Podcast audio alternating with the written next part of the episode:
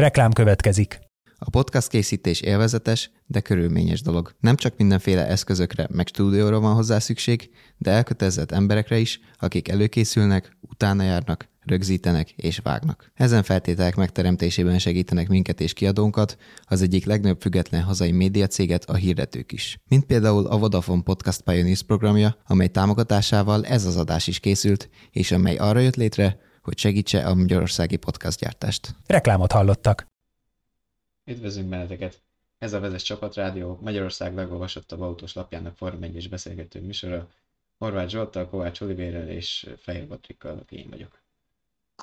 Én gyorsan is mondom, hogy megint miért vagyok itt, idén ez már a második alkalom. Ugye a Gábor, mint Form 1 szakértő, vagy szakíró, az Oliver meg a Patrik mellett ő neki lenne itt a helye, de a Gábor most egy kis torok problémával küzd, és nem akarta a nem is tudom, a hallgatói élményt tönkretenni némi köhögésre, úgyhogy beugrottam én, igyekszem megint hát távolabbról hozzászólni ehhez, mert nem vagyok annyira benne, mint a, a többiek a Forma 1 inkább most már csak rajongói szinten. De a, a futamot nagyon élveztem.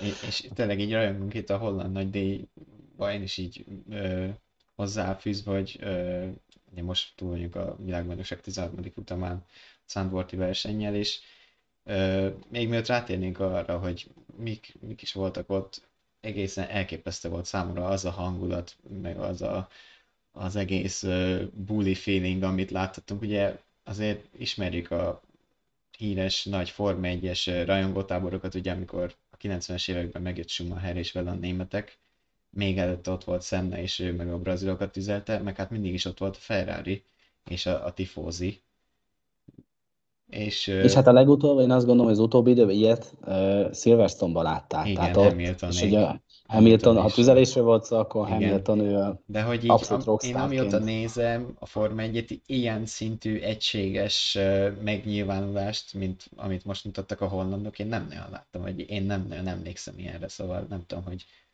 ti ezt hogy látjátok, hogy például Zsolti, nem tudom mennyivel régebb óta nézed a Forma 1 hogy, hogy ez bődület volt. Igen, általában, ahogy mondod egyébként, Monzába, vagy a Szamarinoi nagydíjon régebben volt ez a vörös színben, amikor a tifozi jelen volt, itt pedig a narancsága. Tényleg a helikopter felvételeken látszott nagyon jól. Volt ugye a stadion része, ami ugye Mexikóra emlékeztetett. Hát az, az egyébként hogy mennyire fantasztikusan nézett ki. Olyan volt, mint egy foci meccsen a, a B közép, ahol csak abban a színben voltak. És Egyébként nekem tök érdekes volt a, a Mick Schumachernek a nyilatkozata, aki már korábbi versenyre utalva kérte, hogy a füstgránátból viszonylag keveset használjanak, és a rajtnál már volt egy olyan jelent, amikor hátulról mutatták a rajt előtt, hogy az autók ilyen füstbe, tehát alig lehetett látni, tehát a, magát a közvetítést, hogy úgy mondjam, rontotta, de hát hozzátett ez az élmény abszolút, hogy ilyen rajongás van. Hát szerintem is simán átjöttél. Hát konkrétan nem igen lehetett érzékelni abból semmit, hogy csak a a lelátó kapacitás kétharmadát töltötték meg a, a járványügyi protokoll miatt. Amit viszont én még kiemelnék így a hangulat kapcsán, hogy szerintem bármennyire nem volt annyira izgalmas a verseny, mint azt reméltük volna, vagy remélhettük, azért nekem tetszett, és szerintem a formánynek is jó tett, hogy egy ilyen klasszikus old school pálya és a versenynaptár részvévő által nem ilyen uh, szupermarket, parkoló nagyságú bukóterek uh, fogadják a versenyzőket, hanem helyenként gyors egymásba fűződő kanyarok, uh, szinte zéró hibázási lehetőség. Nekem ebből a szempontból tetszett a Cántordi pálya, és szerintem a versenyzők is kedvelték vezetés technikai szempontból. Igen, és abszolút zseniális volt egyébként pont a, Hát ez kevésbé volt a szabad edzéseken az időmérőn, ott is összejött, de a rajt után. Tehát, hogy ott látszott igazán, hogy ez a uh, autó a, a rajt után abban a szűk pályába, a fölle, balra, jobbrába, hogy mennyire nem félt egymásra, és mennyire kellett figyelniük arra, hogy, hogy hogyan fordulnak és hogyan férnek egymásra. Tényleg abszolút ilyen régebbi pálya, vagy régebbi Forma egy hangulata volt ettől, hogy ilyen szűk volt az egész, nem, és tényleg ne, ne, nem az, hogy hogy ha hibázol, akkor kimész kicsit a pálya mellé, egy másik íven visszajössz, kikerülsz két bolyát, és hanem hogy abszolút, ez tényleg fantasztikus volt ebből a szempontból. Kon- konkrétan a rajt után centéken múlottak a nagyobb ütközések.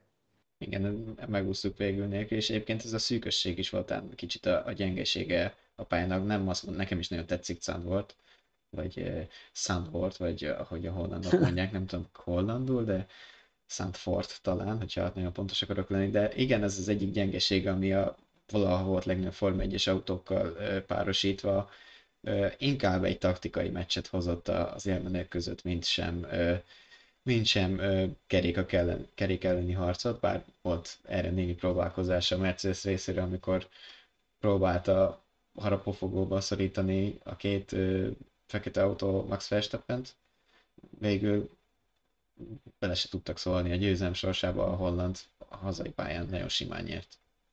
És De... közben nem csak mi beszéljük itt a, a holland versenyről, hanem avassuk be a, a nézőközönséget is, úgyhogy ha a nézőknek, hallgatóknak van bármilyen hozzáfűzni valójuk, a, akár az old school holland kapcsolatban, akár a versenyek kapcsolatban, nyugodtan osszák meg velünk hozzászólás formájában. A, egyébként nekem még, ha old school beszélünk, ami nagyon jól átjött a versennyel kapcsolatban, hogy nem volt spórolás. Tehát az, amit mondjuk korábbi években problémaként föl lehetett rólni a Form 1 futamoknak, ami persze ez kellett egy komoly Mercedes és Hamilton fölény, hogy mindig volt a versenynek olyan szakasza, amikor spóroltak. Szépen spórolunk, spórolja a motorral, spórolja a gumival, spórolunk a váltóval, mert még kell a következő 2, 3, 4, 5 versenyre. Itt nem volt, hanem egy olyan volt a klasszikus verseny, őrült rohanás a célig.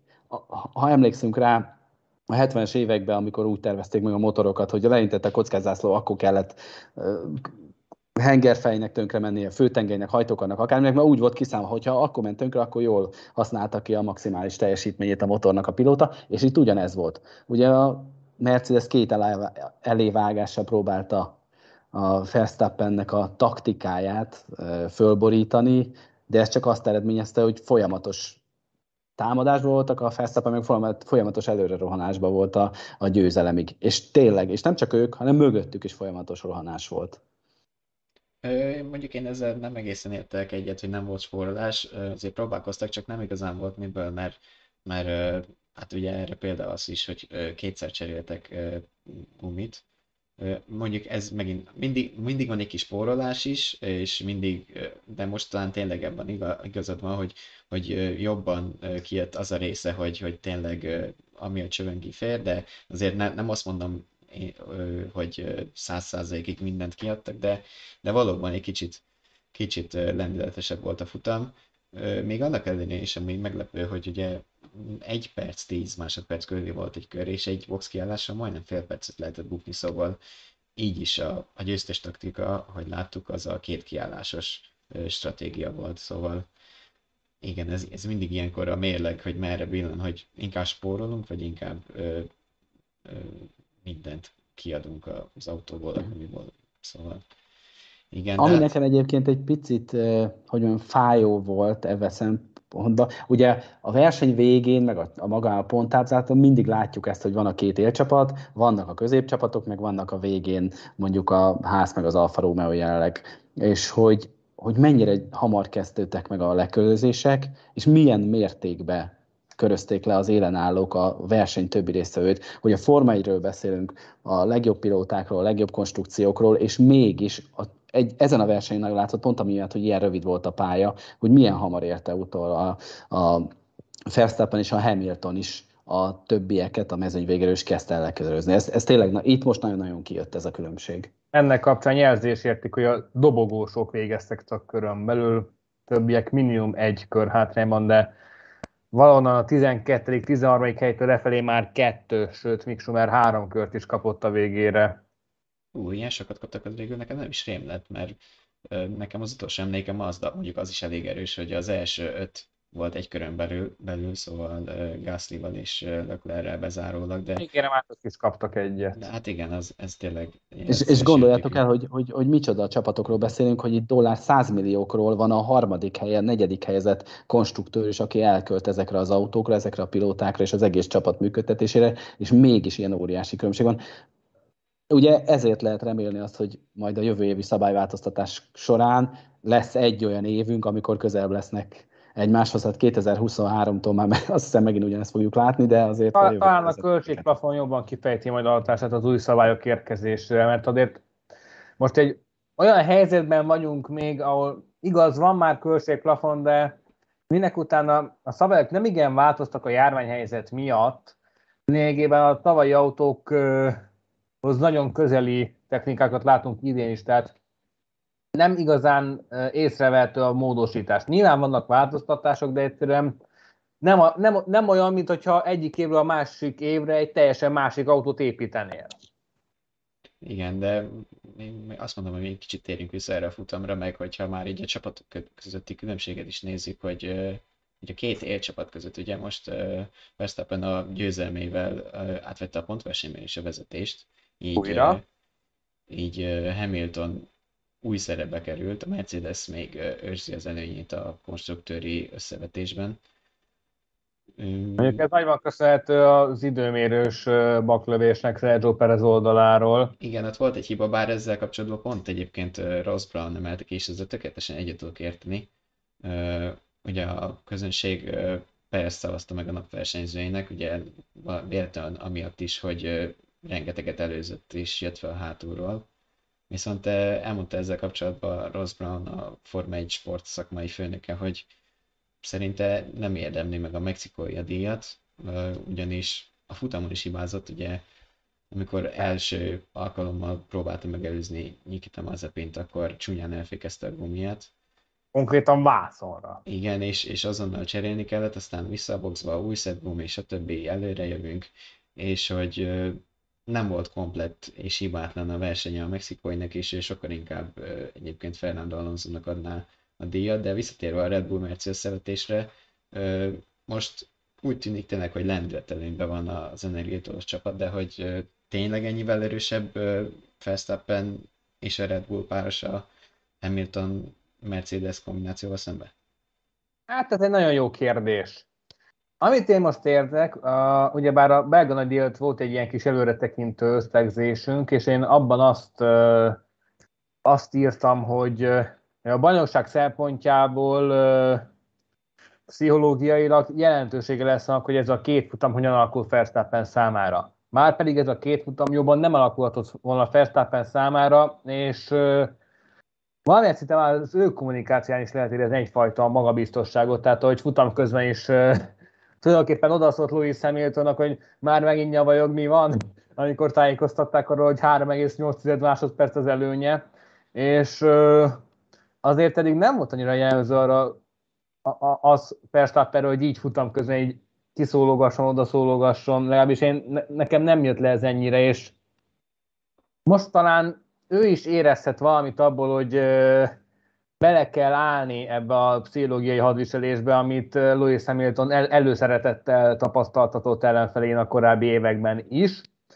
Ami viszont még mindig kétségesé tett helyzetet, hogy egyrészt a Red Bull konstansan meg tudja őrizni ezt a erőviszonybéli pozícióját, meg, meg azért kilenc utam még hátra van, és Max Verstappen még nem volt olyan helyzetben, hogy abszolút a legvégén és a hajrában, és amikor valóban minden pont számít, és ott legyen élesben a bajnoki küzdelemben. Úgyhogy hosszú lesz meg ez a hátralévő három hónap, ennyi olyan érzésem. Én azt mondanám, hogy egyébként az változott meg nagyon. Nem hiszem, hogy a Mercedes, ha Mercedeshez mérjük, mint ugye ők, ők a bajnoki címvédők, az ő szintjüket tekintjük alapnak, ez nem változott az ő szintjük. Ami változott, hogy a Red Bull autója egyfelől a motor miatt, ahol sikerült előrelépni az elmúlt két évbe, abba fejlődött nagyon sokat, fejlődött aerodinamikailag, fejlődött a, a csapat a Perez érkezésével, igaz, nagyon sok hibát követel, de hogy ő egy jóval tapasztaltabb pilóta, és a, a háttérbe hozhat olyan döntés segítő kommunikációt és információt, amit mi nem látunk, és a Verstappen is egyre érettebb. És az a, ez a csomag együtt, az, amit mondtál, a magabiztosság, ez hibákra kényszeríti a Mercedes-t. Az elmúlt években nem volt igazán komolyan vehető kihívója a csapatnak, azaz nyugodtan hozhattak döntéseket. Nem kellett kockázatot vállalniuk, vagy legalábbis a kockázatvállalási hajlandóságokat csak a minimumra kellett szorítaniuk, mert mi volt a legnagyobb kockázat, hogy a Bottas megtámadja a Hamiltont, vagy nem támadja meg, hogy, hogy hol végeznek. Tehát, hogy ne, nem volt igazi kihívó. És onnantól kezdve, hogy ez a feszültség rákerül a csapatra, tehát nem úgy érkeznek meg egy helyszínre, és úgy töltik, a, hogy akkor első szabad edzést megnyertük, második, harmadik megnyertük, időmérő, azonnal túl megyünk a legjobb taktikával, mindig marad megfelelő gumink, hanem már azon kell dolgozni, hogy azt látják, hogy a másik csapat magabiztos, a másik csapat szintén esélyes, figyelni kell, hogy a másik csapat mit csinál, mit talál ki, folyamatosan kell politikailag, már sportszakmailag támadni őket, mivel csalnak, mi a szabálytalan. Ezek mind energiát vonnak el valóba az önmagukra való összpontosítástól, és nem beszélve arról, hogy a, a költségsapka őket érinti a leginkább. Mert mindaddig, amíg mindenre van egy plusz ember, de tényleg mindenre egy plusz ember, addig könnyű. Abban a pillanatban, hogy azt mondod, hogy akkor most el kell küldenem 120 embert, de azokat a feladatokat ugye szeretném megtartani, hiszen így építettük fel a csapatot, azt rá kell tenni más emberekre, azoknak a feszültsége ettől nő. Eleve olyan húzó szezonok vannak, hogy három verseny egymás után, további feszültség, és ez a feszültség okozza azt, hogy a Mercedesnek ki kellett mozdulni a komfortzónájából, és ez segíti szerintem a Red Bullt ahhoz, a saját fejlődésük mellett, hogy még jobb kihívók lehessenek. Ettől függetlenül a Mercedes borzasztóan nagy esélyes szerintem a, az idei bajnoki évadnak, mert pontosan tudják az elmúlt hét évből, hogy hogyan kell nyerni. És mind, mindent, mindent megtesznek ennek érdekébe, akár a pályán, akár a pályán kívül, hogy ezt a sikert úgy zárják le ezt a hibrid érát, hogy minden évet ők nyertek meg. Amúgy itt a, visszasz, a besz, úgymond beszólásra, vagy a, a pszichológiai hadviselésre utalva, amit ugye hallhattunk a csapatrádióban Verstappen-től, én, én szerintem egy kicsit a kisebbség véleményét képviselem, ugyanis nem biztos, hogy ő feltétlenül úgy értette, hogy miért nyavaljuk már megint, hanem ugye egészen pontosan azt kérdezte, hogy panaszkodik, hogy a panaszkodás szó volt, ami elhangzott, és nem, én nem vagyok benne biztos, egyébként a kommentelők írják meg, hogyha ők egyetértenek velem, vagy esetleg inkább Oliver álláspontját ö, támogatják, hogy szerintem nem feltétlenül ö, ilyen beszóló stílusban ö, kérdezett Hamiltonra, hogy ö, már megint panaszkodik-e valamire, ugye számtalanszor hallottuk tőle, hogy a, a gumika sosincs megelégedve, aztán a rákövetkező körben hozott egy leggyorsabb kört, hanem, hanem hogy ugye akkor volt egy olyan szakasz a futamnak, amikor egy kicsit hirtelen lemaradt így egy-két kör alatt, egy-két-három másodperccel is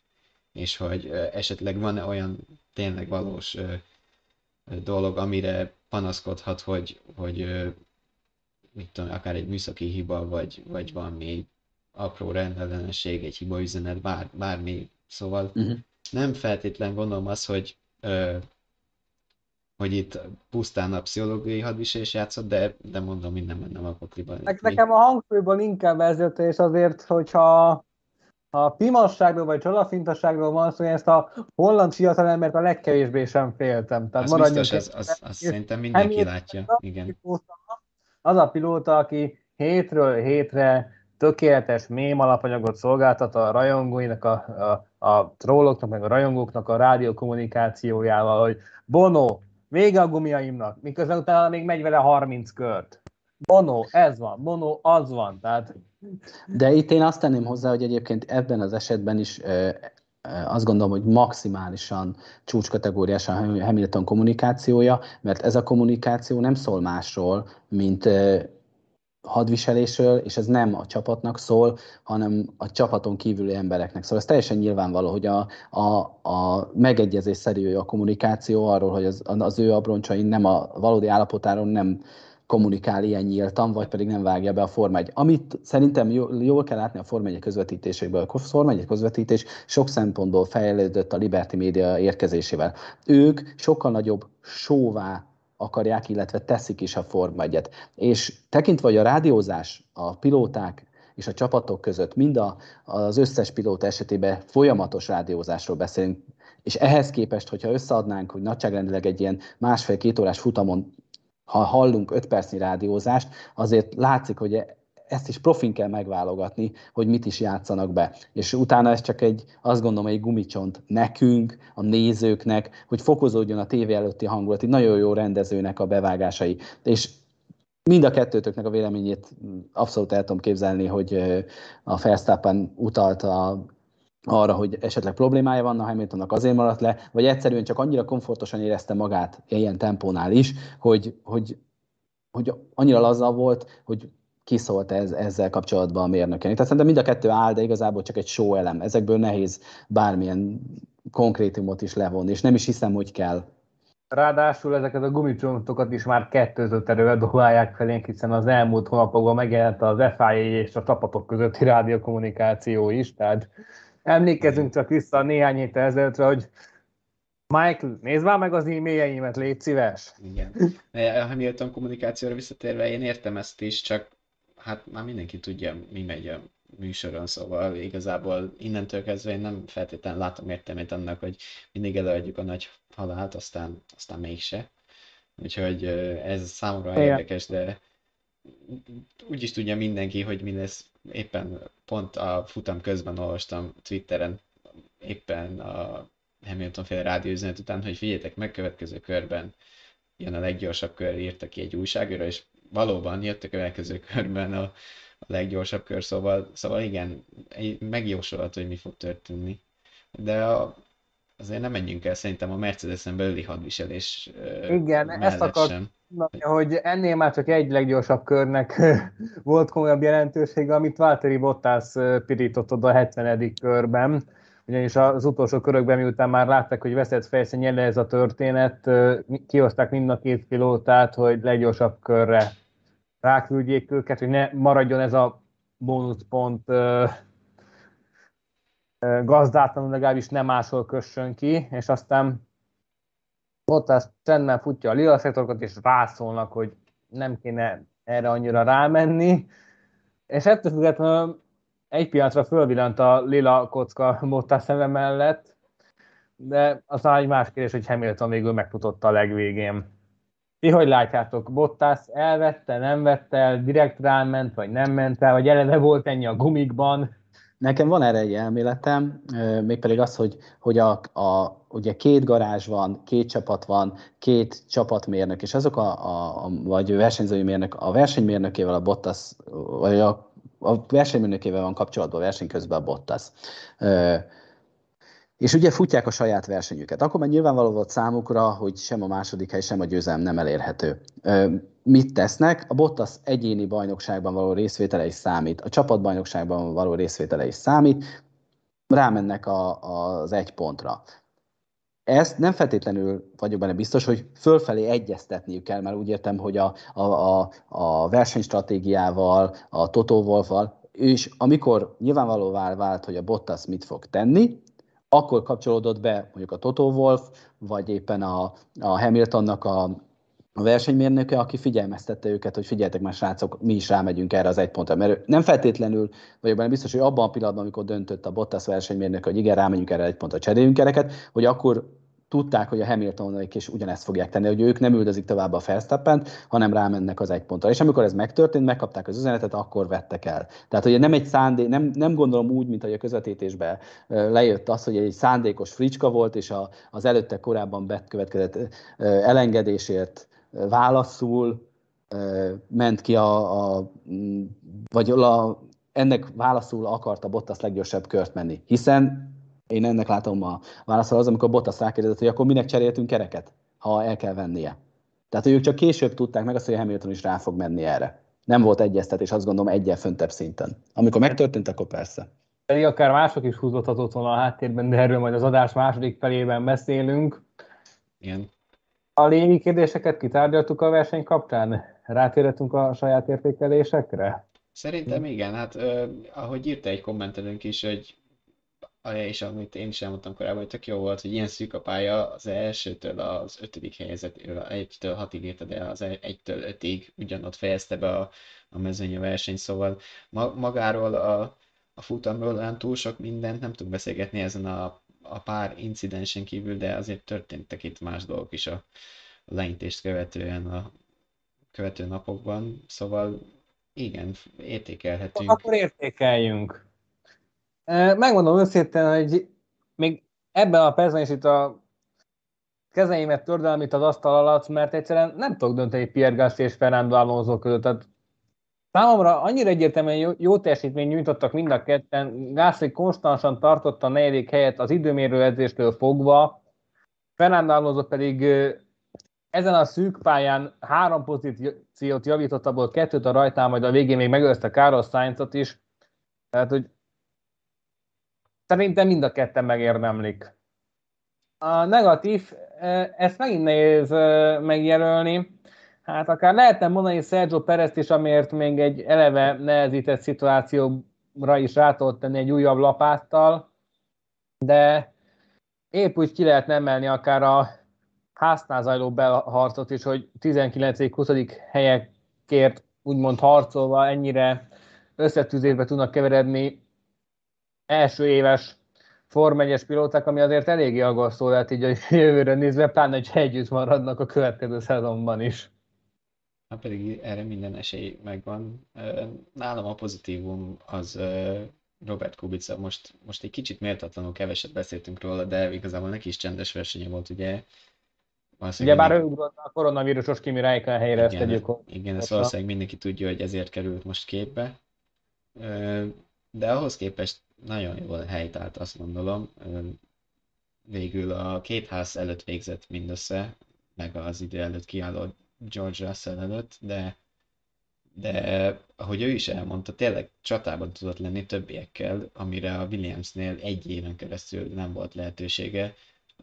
Szinte abszolút megérdemlő dicséretet, ugye egy órája volt gyakorolni a szombati harmadik szabad edzésen, a pénteki napot még Raikön töltötte ugyanabban az autóban, és aztán egy óra, ja bocsánat, még egyébként Latifit is megelőzte, szóval a két Williams és Schumacher előtt végzett a 15. helyen, a csapattárs Giovinazzi mögött, aki 14-ként végzett, szóval ö, azt gondolom, hogy abszolút megérdemli a dicséretet, és negatívumot egyébként én sem tudok így hirtelen most kiemelni, mert senki én, nem én, volt. Hát, én hogyha... Nekem vagy... volt egy, a Lando, Lando Norris megmozdulása, azt szerintem ami, az, az nem volt egy szép momentum ebbe, hát ennél igen. a tempónál. Perezzel tehát, szemben? Igen, tehát azt, azt, azt gondolom, hogy a, a Norris olyan szépen építi fel a karrierjét, és olyan annyira na, nagyon-nagyon jó versenyző, hogy a, nem, ennek nem, nem kéne menni.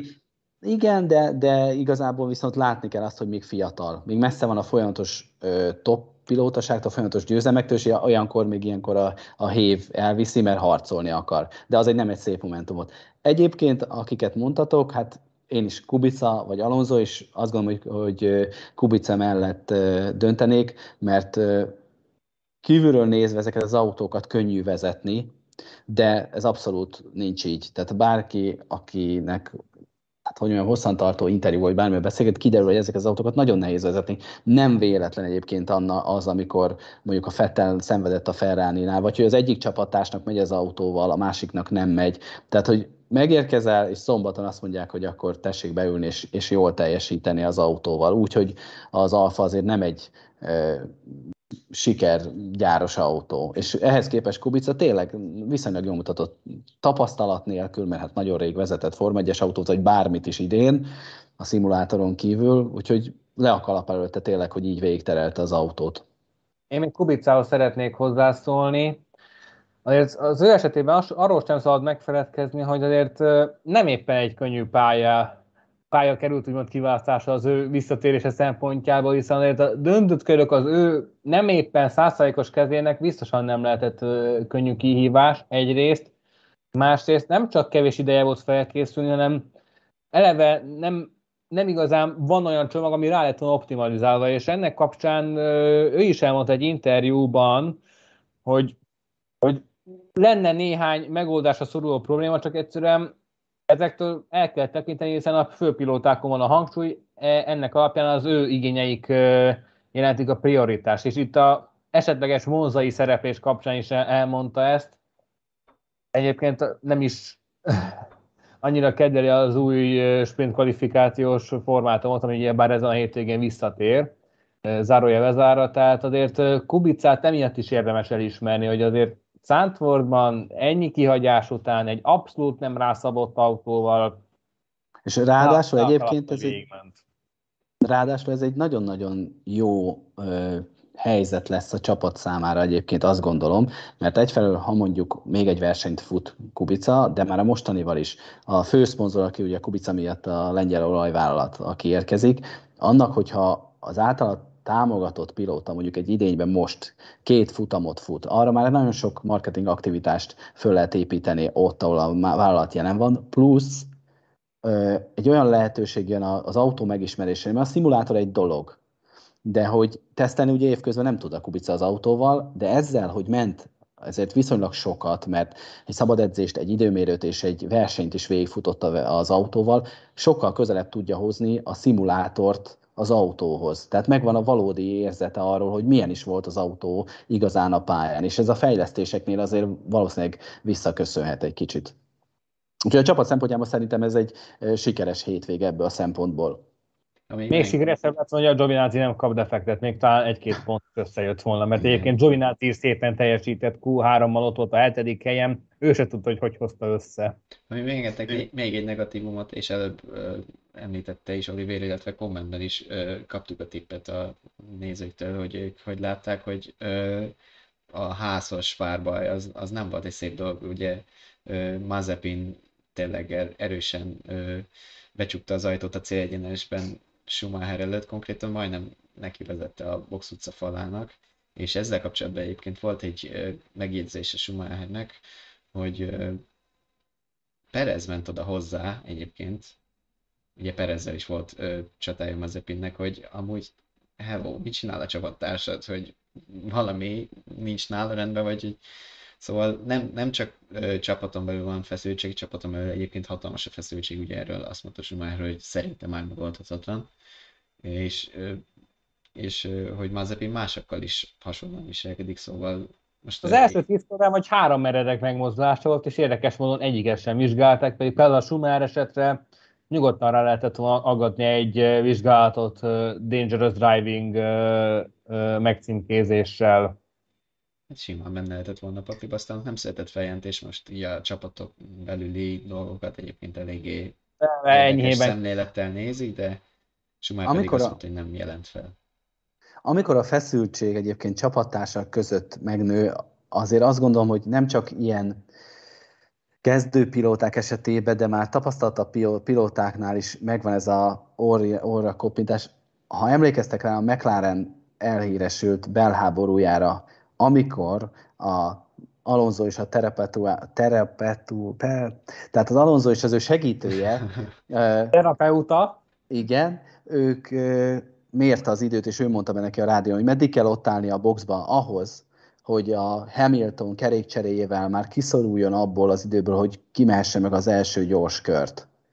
Az is egy az egy másfajta hadviselés volt. Nem volt fizikai veszélye úgy, mint itt Mazepin és Schumacher között, de ugyanez volt a rendre utasítani a saját módszereimmel a csapattársamat. És ugye Mazepin esetében a, az időmérős incidens adhatott okot erre, hiszen ő úgy érezhette, hogy ő következett a jókörrel, ezt Schumacher megszegte. Schumacher ugye elmondta, hogy a csapat engedélyezte neki, hogy megelőzze azért, mert kihűltek a gumijai, de mivel a csapat állítólag nem tájékoztat erről Macepint, a csapat volt a főhibás, ez esetben a feszültség kiindulásának. Az, hogy ezt nem rendezték a verseny idejéig, az nagy probléma.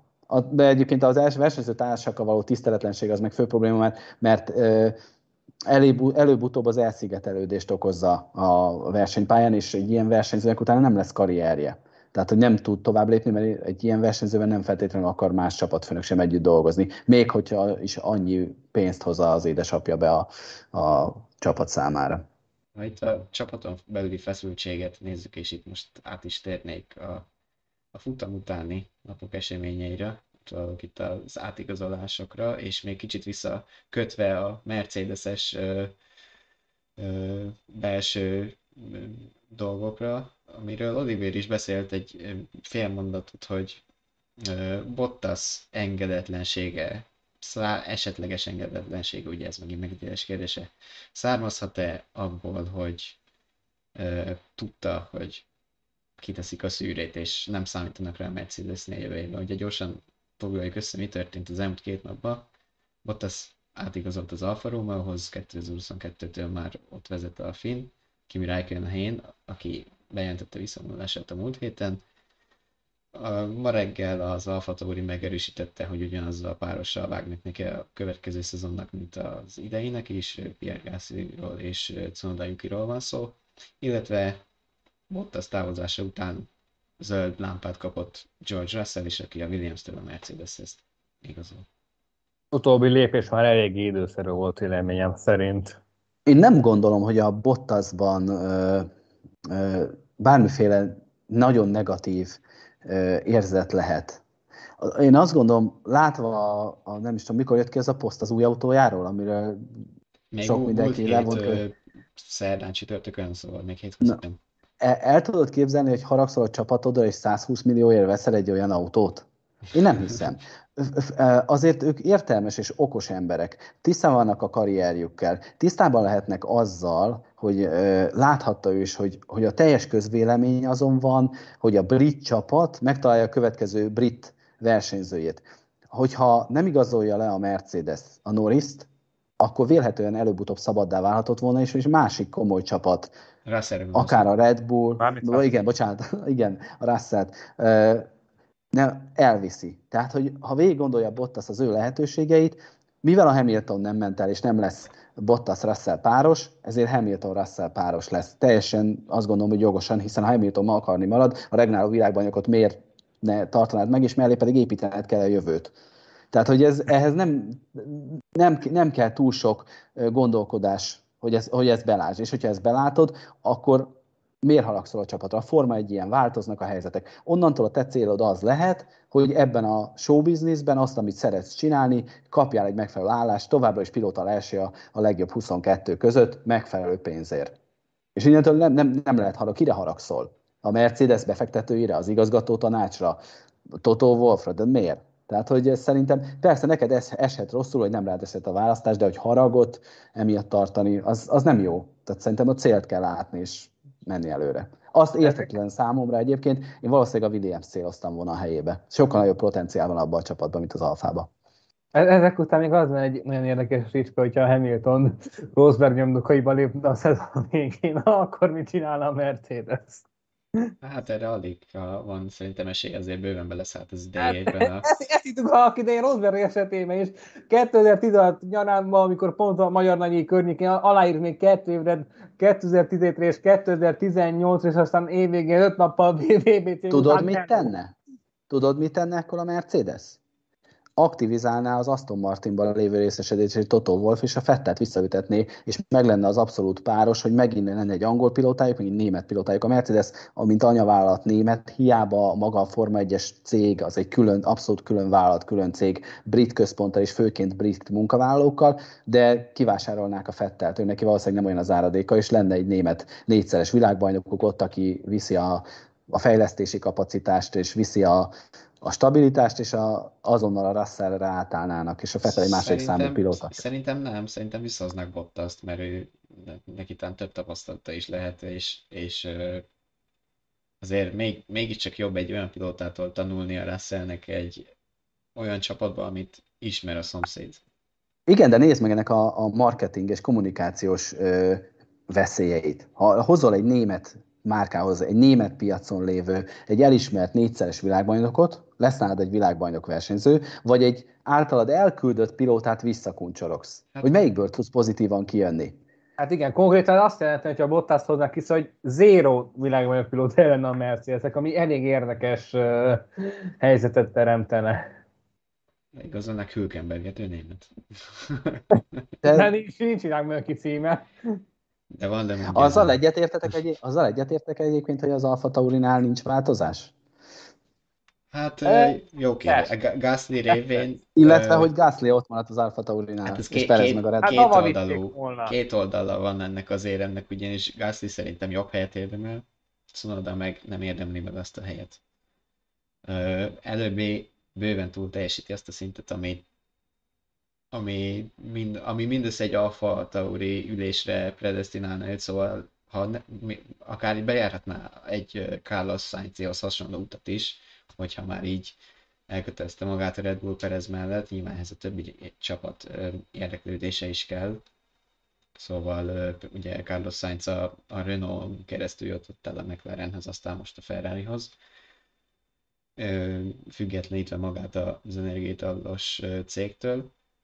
Cunoda esetében pedig azt gondolom, hogy mm, kicsit hozzá túl türelmes a Red Bull azzal, hogy még egy évet ad neki ezután a, hát szerintem nevezhetjük gyatra első szezonnak.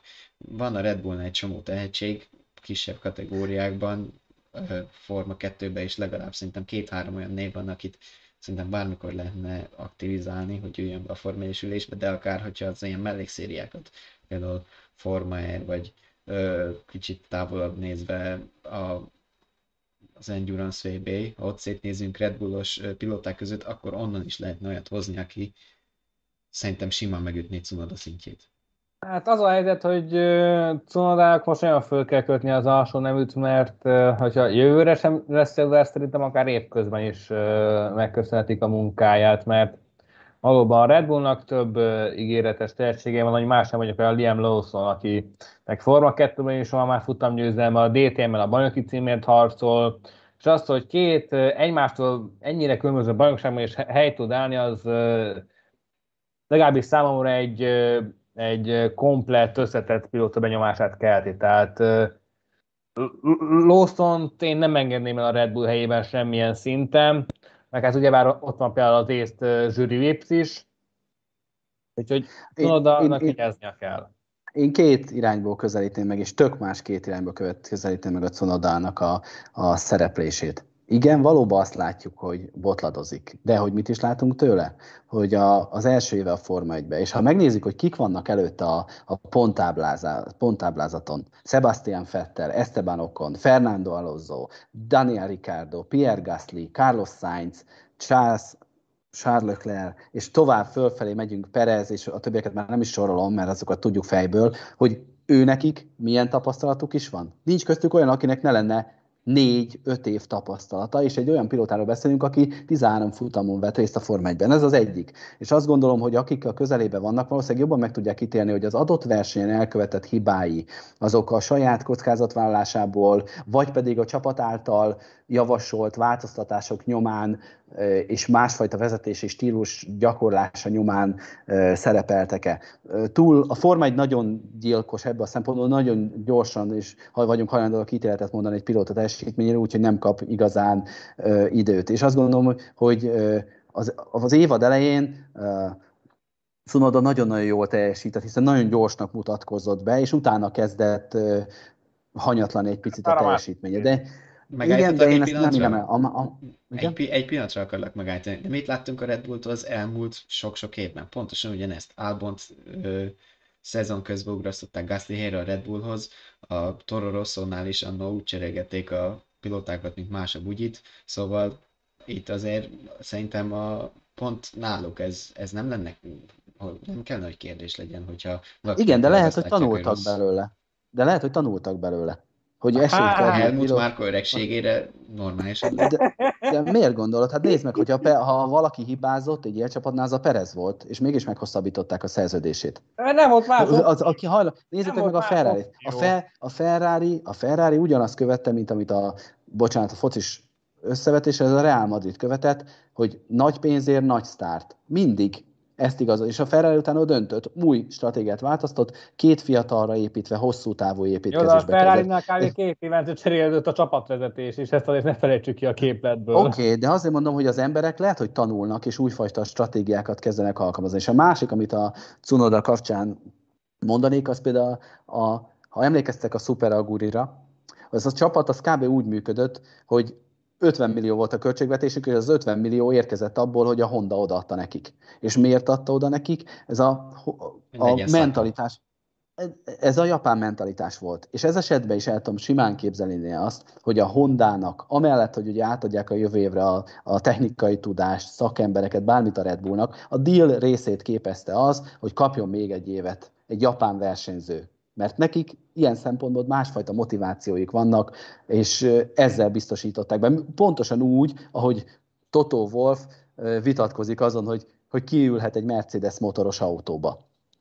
Tehát, hogy ezek mindig az üzlet részei. De okay. én, én adnék még a Cunodának még egy évet. A, a japánok mindig más mentalitás. Nagyon jó róluk beszélni, visszaemlékezni. Mer- meredek párhuzamot fogok hozni, és nem szó szerint értendő, de a Super Agor is nyomán a közös pont már megvan UGID-ben és Yuki Tsunodában. Ennek a támogatásnak egy jó pár részét már sikerült törött autók helyrehozására elkölteni. Jó, oké. Okay. Amúgy a kettő... kettő... Maradjunk ennyiben, és ami Tsunodát illeti, az én, én meg az, hogy pont, hogy túl korán hozták be a formáiba, és Inkább még hagyni kellett volna egy évet a Forma 2-ben, mert tavaly már egészen jól alakult, nem volt tökéletes a szezonja, de ez idén lehetett volna továbbfejleszteni, tovább tanulhatott volna, és akkor jövőre valamivel komplettebben, felkészültebben egy kiegyeztetett... De jövőre már nem lesz Honda. Tehát, hogy... Elő. A Honda lesz az ez is kérdés. Red Bull alatt. Oké, okay, de, a, de a, a Honda marketing gépezete nem lesz mellette, nem lehet kommunikálni. Tehát, hogy e- ezek fontosak, hiszen arról szól az egész üzleti Ennyire már jövőre se lehetne, mert hogy évvégén kimondod a Honda. Igen, igen, igen. De attól még föntartják ennek a lehetőséget. Persze. Pont, ó, pont úgy, mint a Brown-t eladta, vagy hát a Honda eladta Brownnak. Mi volt az egy fontos, vagy egy eurós, vagy teljesen mindegy, az egy forintos deal, hogy a munkavállalókat meg kellett tartani. Hiszen az nem mutatott volna jól, hogy úgy szűnik meg a csapat, hogy kirúgnak ezer embert. Igen. Egyébként én, én ezt adom, ezt a, a vonalat, hogy igen, ez a Honda deal része egyébként, hogy Cunoda marad az Alfa Taurinál, szerintem ez simán elképzelhető. Aztán meglátjuk, hogy tud-e vele élni a Japán. Hát De nagyon jó hely van egyébként, ha látjátok, ami a Gasly kész, komplet versenyző, tényleg. Tehát, hogy ő neki egy picit azt mondom, még nyugodtan kell lennie, és Perez után mehet a Red Bullhoz egy év múlva. Nem lesz könnyű dolga a Verstappen mellett, de... Az a probléma ez a Red Bull szállal, hogy alapvetően egy Verstappenre optimalizált autóval rendelkeznek, amivel sem Albon, sem Perez, vagy sem Albon, sem Gasly, de még Perez sem tud annyira boldogulni. Tehát még nála is megfigyeltek hiányosságok, és Szerintem azért sem cserélték le most Perezt, mert egyszerűen nem akadt más olyan jelölt, akit beültethettek volna, vagy nyugodt szívvelben mertek volna ültetni. Tehát azért Perez mellett szól tíz évnyi tapasztalat. Nem is akármilyen tapasztalat, mert látott már egész mert a középmezőnek nem is a végén autózó, hanem sokkal inkább az elején, és ő, ahogy te is említetted, ha más szempontból nem, visszajelzések szempontjából egy nagyon is jól jöhet, egy nagyon is értékes tagja lehet a csapatnak, és ha egy kis időt még hagynak neki, még az eredményekben is megmutatkozhat. Tehát ő is elleseti azokat a fogásokat, elsajátíthatja azokat a hi- hiányzó apróságokat, ami kiegyenlíteti azt a most éppen meglévő 56 pontos hiányosságot, amit felroltunk vele szemben, hogy az jövőre eltűnjön, vagy utána. Meglátjuk, hogy, hogy alakul. Szerintem a Red Bull ülés az, az mindig egy olyan dolog lesz Verstappen mellett, ami csak Helmut Marko tud, hogy mi lesz a hosszabb távú sorsa, de talán még sem. Aztán, hogy mi lesz Gaslyval vagy Sonodával, az, az meg Meg mi lesz az Alfa Románál és a Williamsnél, mert uh, még van itt három kérdőre itt a táblázatban. Latifi maradása az eléggé valószínű, no de felmerült uh, ha már szóba került a forma e, a friss forma e bajnok Nick de Vries, és a Red Bullnál korábban már részben kegyvesztett Alexander Albon neve is. Na már most, ha Albon a Williamsbe akar ülni, szögezte le Toto Wolf, meg kell szakítani a kapcsolatot a Red Bull-lal. Úgyhogy ez még nagyon érdekes szituáció lehet, és hogyha Williams lesz Albon, akkor megint egyel kevesebb ember a Red Bullnál, akihez lehet nyúlni. Ez amúgy megint nagyon érdekes szerintem, mert akkor most ugye Nick de Vries a Formel bajnok, ő meg Mercedes kötődési, akkor ő meg a Mercedes lesz szakítsa meg a kapcsolatot, mert ott meg Ferrari motortól lehet lesni. Akkor itt most, na, először a saját házunk táján tegyünk már rendet. Én így gondolom. Szerintem ez, ez megint csak szópárbaj, tényleg. Tehát Részben szerintem is amúgy, Most hát elképzeljük ezt. azt, hogy, hogy Albon, igen, meg, oké, okay, akkor ki, kössük, vagy húzzuk ki ezt a Red Bull szerződést. Oké, okay, a Red Bull szerződésem nincs, nincs aláírva, most kötök a Williams-en, miért fog kötni? Egy plusz egy évet fog kötni, és a Red Bull bármikor utána a második évben már visszahívhatja, mert fölhívják telefonon, a boxba találkoznak, bemegy hozzájuk kajálni, beszélget a, a Helmut Márkova. Tehát, hogy ez, ez most egy papírom, abban a szerződésben mi van, attól a tudása nem tűnt el. Jó, megszűnik, nem lesz Red Bull pilóta, nem onnan kapja a fizetését, hanem a Williams-től kapja egy évig. Tehát, hogy ez, ez szerintem megint csak egy ilyen színjáték nekünk Persze, tehát hogy on, visszaigazolhatja a Red Bull. Miért ne tehetné meg egy év után, hogyha akarja? Ha most nem tud neki helyet adni, már pedig nem tud, mert van négy darab igazolt helye. És hogyha, hogyha mondjam, egy, fiataljuk. jelenleg is csak azért Red Bull pilóta, mert hogy a Red Bull finanszírozza neki a, a DTM-be való szereplését. Tehát, hogy ennyi. Tehát, hogy ő, szerintem ő is szívesen kiszáll abba a szerződésből, kap egy másik Form 1 lehetőséget. Hát, ezen csak jól hangzik, kész. Én men, Williamshez mennék a helyébe. Abszolút. Nem várnék Red Bull lehetőséget. Nem, nem tudom, hogy lesz-e bejelentés még az olasz nagy előtt, azért még van addig jó néhány nap, és ígérgettek ezt is, azt is, hatan mondtak hétfélét, hogy lesz bejelentés, nem lesz bejelentés. Meg Minden ekkor esetre- lesz, akkor lesz. Minden esetre hétvégén olasz nagy díj. Mit vártok tőle? Még egyet, bocsánat, visszatérhetünk Giovinazzi-ra? Tehát ő neki szerintem meg ő az abszolút, aki, aki mert nem váltotta meg a világot. Persze az autó nem alkalmas, de hogy ő neki mi lett volna a karrierje? Hogyha valóban villant az alfába, és lenne szabad helye a Ferrari-nál valamikor a jövőbe, akkor olasz pilóta menjen a ferrari akár második számúnak. De ez nem fog megtörténni, mert két nagyon jó pilótájuk van. Akkor miért ne próbálnak ki egy újat? Egy újabb Igen, és? Tehát, hogy- ennél izgalmasabb ö, is ö, be, be, be, bevirulhat, mert hogy most az olasz pilótát a Ferrari Hyperautó programjával hozták, hozták szóba 2023-tól, és nyilván ott is az Megmaradt. olasz-olasztal, Megmarad neki a Megmarad a szimulátor, kapott. ott nagyon jó munkát végzett még, amikor Fettel és Raikkonen volt a csapatnál, szóval neki egy hosszú távú ferrari egyébként biztosított, csak nem a, a, Nem a Forma 1-ben. 1 kapujában, hanem egy kicsit mert most tényleg érdekes a helyzet a ferrari mert van két eléggé jó pilóték, eléggé erős pilóték, így például, hogyha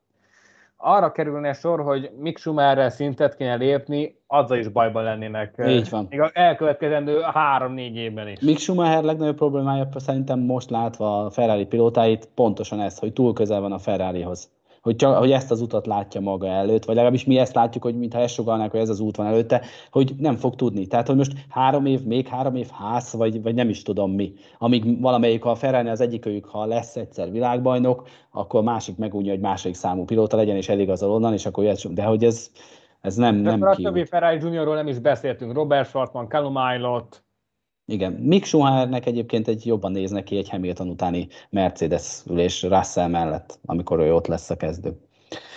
Csak meg is kell ahhoz érni majd azt mondja. Persze, persze, igen, hát az kéne igazán, de hát ebbe az autóban nem nagyon tud mit mutatni. Most az egy autó- Mazepin ellen, hát a feszültség van. Na, de te, tekintsünk Olasz előre. Olaszországra, hogy tavaly emlékszünk, hogy itt szerezte első győzelmét Pierre Gasly, egy igazi káosz futam volt. Idén vártok valami hasonlót? Én megmondom őszintén, nem szerintem előttük a Mázli, fa- Mázli és szerencsefaktort a Hungaroringen, mint a, a te, komplet mezőny, de tudom, Amiről én beszéltem, szerintem az okozhatja nekünk azt, hogy ezek a verseny szintén jó lesz. A, a feszültség. Ez a pici pontkülönbség. Az, hogy, hogy, hogy egyfelől ugye nem hibázhatnak, viszont a maximálisig kell kitolni a kockázatvállalást.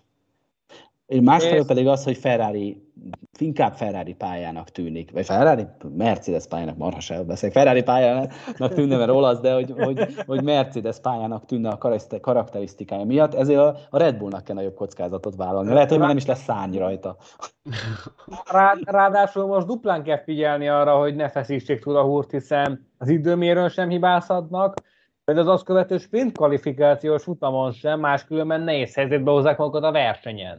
Igen, megint egy különleges ö, lebonyolítású hétvége lesz, majd hétközben ö, tájékoztatunk benneteket arról, hogy, hogy mikor és mire is figyeljetek, mert, mert nem a megszokottak szerint kell bekapcsolni a tévét és, és leülni a kanapéra.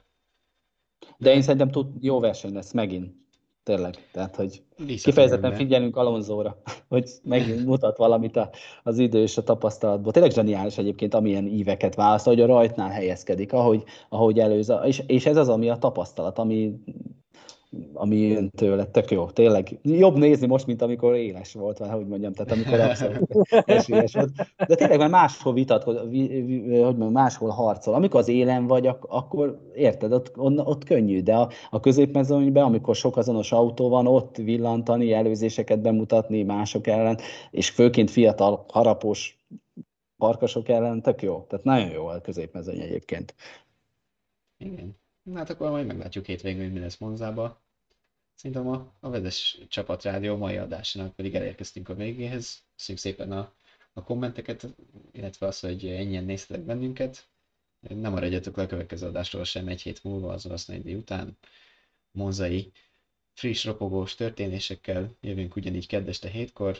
Hogy biztosan értesüljetek róla, iratkozzatok fel a YouTube csatornánkra, a Vezes, Vezes TV egészen pontosan azonnal itt YouTube-on.